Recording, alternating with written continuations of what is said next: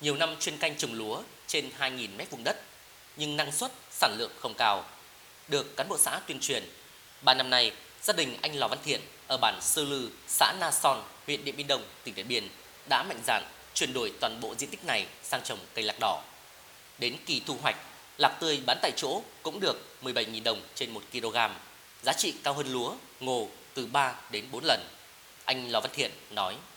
À, đối với trồng lạc làm đất thì cũng hơi tương tự với nhau nhưng mà mang về giá trị kinh tế thì trồng lạc bán ra thị trường thì cao hơn giúp à, được gia đình xóa đói giảm nghèo. Trước đây, bà con Na Son trồng lạc đỏ chủ yếu tự phát, manh mún nên năng suất, sản lượng thấp. Từ khi chính quyền địa phương chủ trương phát triển cây này theo chương trình mỗi xã một sản phẩm, vận động người dân mở rộng diện tích, lạc đỏ Na Son đến nay đã được công nhận là sản phẩm ô cốp ba sao của địa phương nên năng suất, sản lượng và giá trị cũng đạt cao hơn. Ông Lò Văn Sương, Chủ tịch Ủy ban nhân dân xã Na Son cho biết.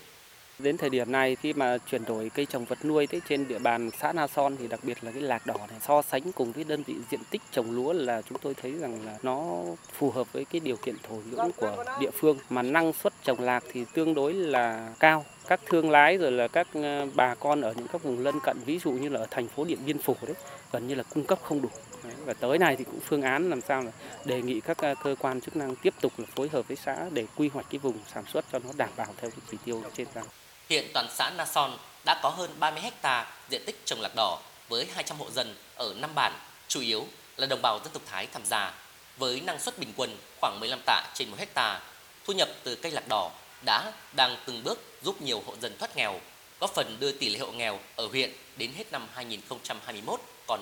45%. Ông Nguyễn Thành Lâm, Phó trưởng phòng nông nghiệp và phát triển nông thôn huyện Điện Biên Đông, tỉnh Điện Biên cho biết.